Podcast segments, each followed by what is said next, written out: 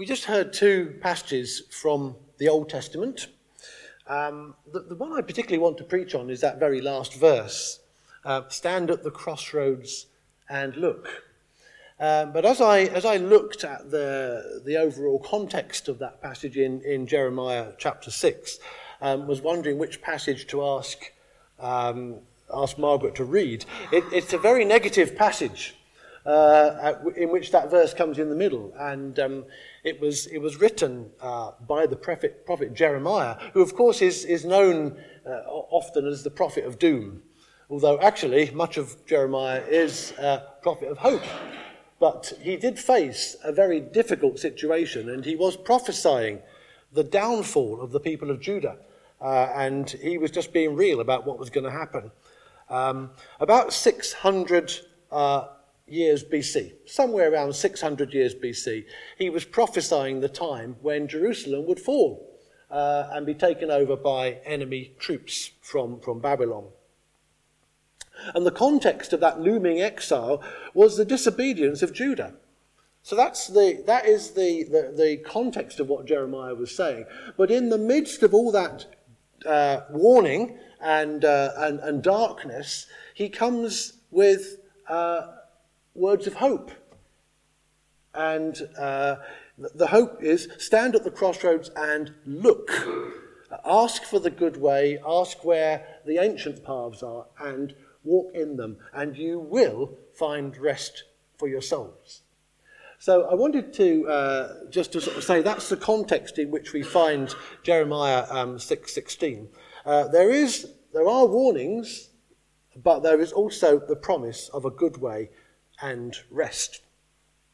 so when I thought about it more, I thought uh, actually there's a very similar verse in many ways, and that is Isaiah 30, chapter 15. If you've got your Bibles open, you might like to uh, have a look at that. It also comes in the middle of lots of warnings from the prophet Isaiah, writing about a hundred years before Jeremiah uh, when Israel were um, now under the king Uzziah, who was a kind of a king who, quite liberal, um, he. Um, there was it's a very wealthy time, uh, and people got complacent, uh, and you won't recognise that, of course, anywhere around today, will you? Um, uh, Jeremiah was speaking in the time of Josiah, which was a king who brought lots of reforms uh, to Israel. But then, uh, then there was a whole succession of kings that came right down to the last king, Zedekiah, when they were taken away.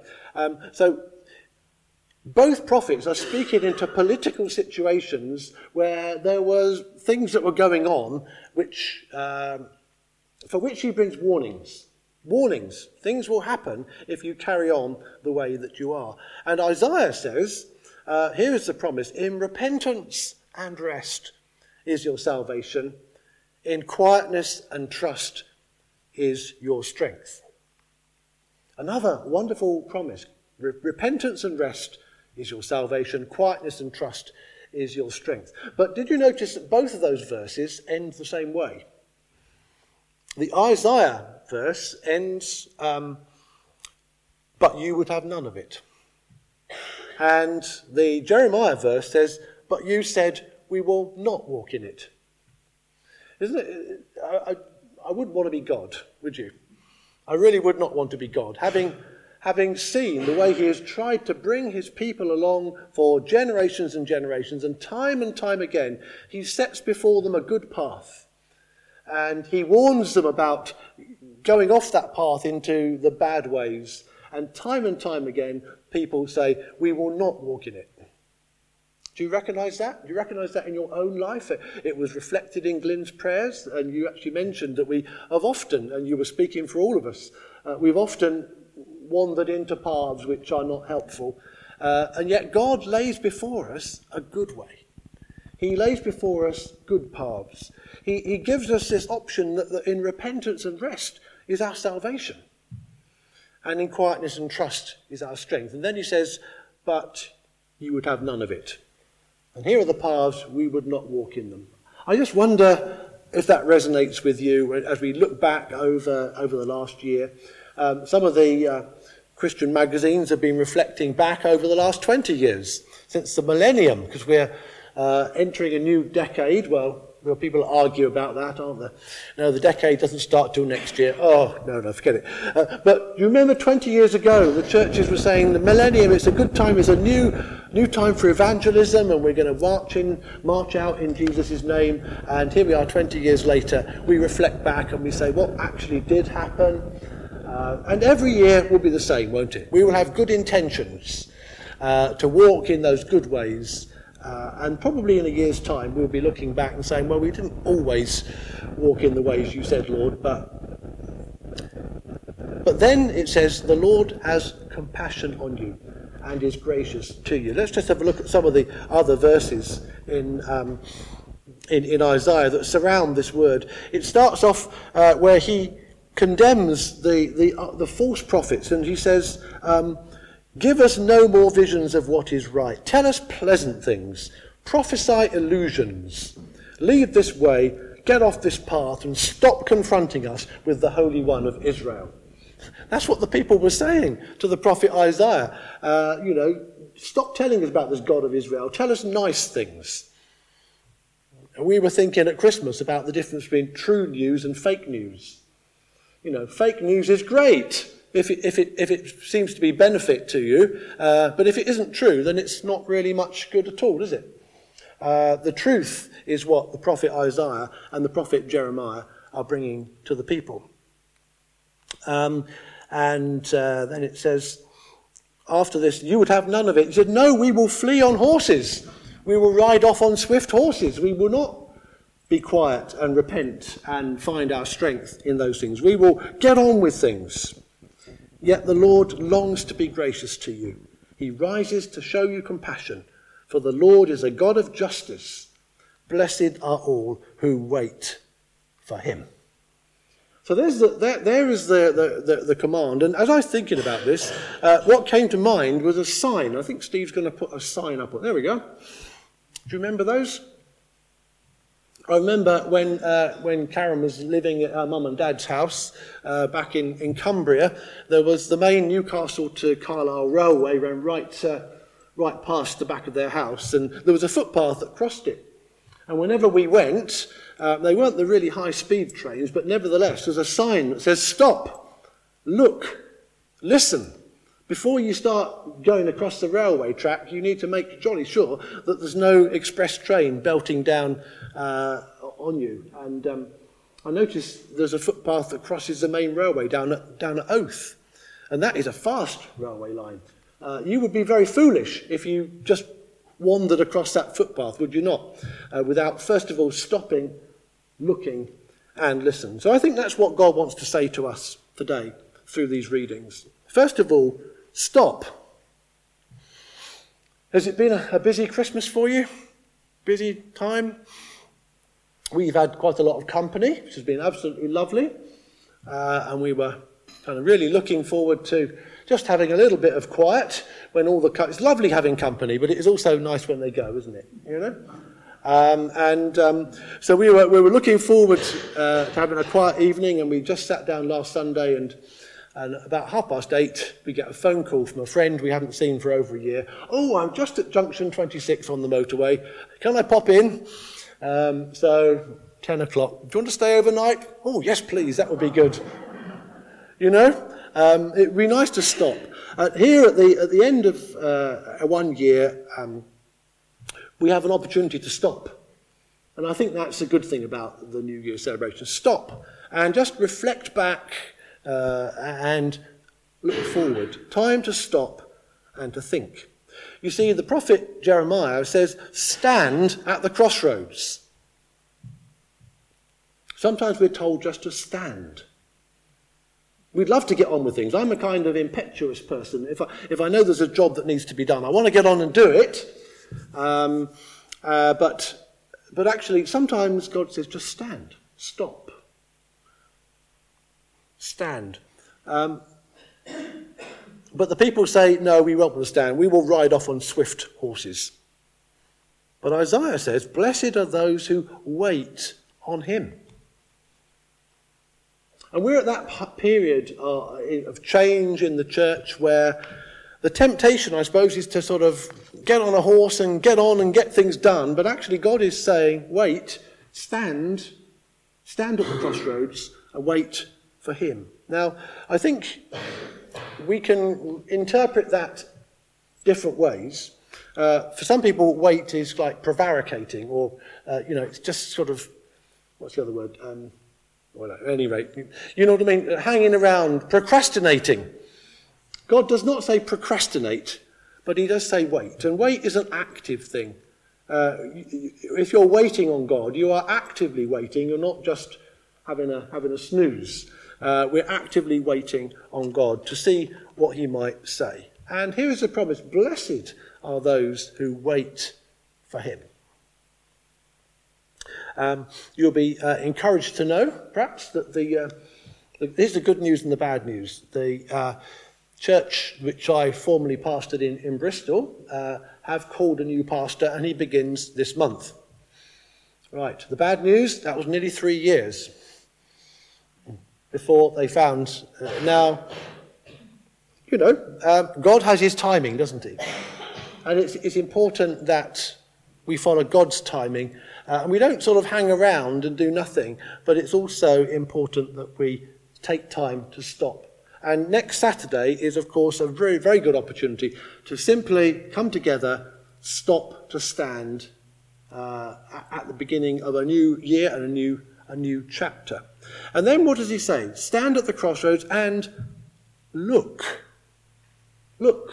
So, you see, this, is, this sign was designed by the prophet Jeremiah. There we go. Stop at the crossroads. Look. Uh, we've been, I've been going through the, the village with uh, Miriam on, uh, on a scooter this morning. Uh, and I said, Stop. Look. Have you looked? Yes. No, you haven't looked. Look. Is there any car coming? No. You know, uh, it, it, we, we must stop, we must look. We must open our eyes to see what is happening around us. And that could be looking at the world around us. That's, uh, I mean, I don't know about you, are you, are you kind of news oversaturated? Um, and there's some pretty grim things on the news, aren't there? I mean, look what's happening in Australia. I mean, it's just absolutely appalling. All those thousands of people on the beaches trying to escape the fires. And, and yet, yesterday, a holiday brochure came through my door from Trailfinders. Go to the beautiful beaches of Australia. And there is an area which is big, it, it, it would stretch all the way from Wales to London, is the size of the area that's burning. It, can we imagine that? The whole of that area burning? Um, and yet there is no problem, there's no climate change, there's no issue. We can carry on just as we are. Um, I think the Australians perhaps will have a different view on that shortly. We can look at the world around us in the, in the news. We can look what's happening on our doorstep. And uh, I know some of us are involved in the food banks, and we, uh, we know that behind doors, very often, there is real need in our communities. Um, there is loneliness, there is lack of food in some cases, etc. And, and, and no doubt uh, Sharon sees lots of need as, as a head teacher of a school. Uh, Children come and they all look happy in their uniforms, but actually behind each child is a story and a situation. Just look at, uh, at the world around us, but also stand and look at ourselves. Now, I'm not talking about introverted navel gazing, but there is a time for us to stop and actually look inside, to reflect on what's going on inside us. Um, because that's a secret area which we hold the key to. But sometimes just to stop and let God put the light of his searchlight of the Holy Spirit into our lives. What's happening in our lives? Where are we? Uh, how do we stand before God? But also as a fellowship to look at the church. Uh, look around. We're, we're, we're people that God has called together to be here. We're a motley crew, aren't we? You know, you're all looking at me. You, you, you know how weird some people are in this church. Um, but, you know, these, this is God's people. People that God has called together to be the church here in this place. And we need to look at that in church say, what gifts have we got? Where is God speaking to us? Who, who is bringing his word? Uh, and, and what are we going to do as a response to his word? But most of all, I think, uh, and this is where the introspective navel gazing can go too far, we must stop and look at Jesus. If we spend too long looking at the world, we'll get depressed. If we, if we still spend too long looking inside us, we will just uh, um, become introverted and, and uh, we won't be any good. But if we look at Jesus and look at the world through Jesus' eyes and look at ourselves through Jesus' eyes, we get the better perspective on what is going on. So we're called to stop, we're called to look, we're called to ask. Ask where the good paths are. Ask where the ancient paths. Now, I know there are a few people, not in this church particularly, but in some churches, who say, well, this is the way it should be. We've always done it this way. You know, we must follow that prayer book or we must uh, do this or what have you. I mean, we've all met them, haven't we? I don't think that is what the prophet Jeremiah is saying. We must go back to the old traditions. Uh, I don't think that's what he means. I think he is looking to look at um, the ancient paths, which were the good paths that people discovered many years ago. So uh, the whole uh, idea of spending time in quiet meditation is something that people discovered a long time ago, um, particularly groups such as the Desert Fathers, who left uh, Constantinople in the, or, or left Egypt in, in the time when uh, the Christianity was becoming kind of, well, incorporated into general life. And they said, we want to get away from here. We want to get into the desert and spend time listening to God. There are, uh, and there's a lot of wisdom that was discovered in the desert. There's, Thomas Merton has written a fantastic book called The Wisdom of the Desert.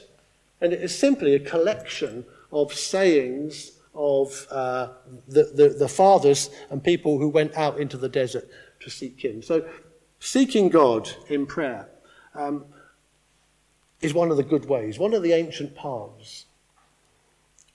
Isaiah has it labelled repentance and rest. We don't like the word repentance, don't we? Because it kind of means we've got to change, which is exactly what that word means. Repentance, metanoia, means to turn around to face in a different direction.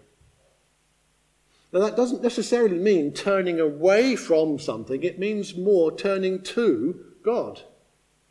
Look to Him. Um, there may be things we need to turn away from in order to turn to Him. But re- repentance means changing direction. And clearly, at a time of change in a church, that will be something that happens. There will be some changes in direction, and people don't always like change.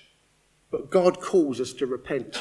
Uh, to turn to Him, actively to turn to Him. Repentance and rest.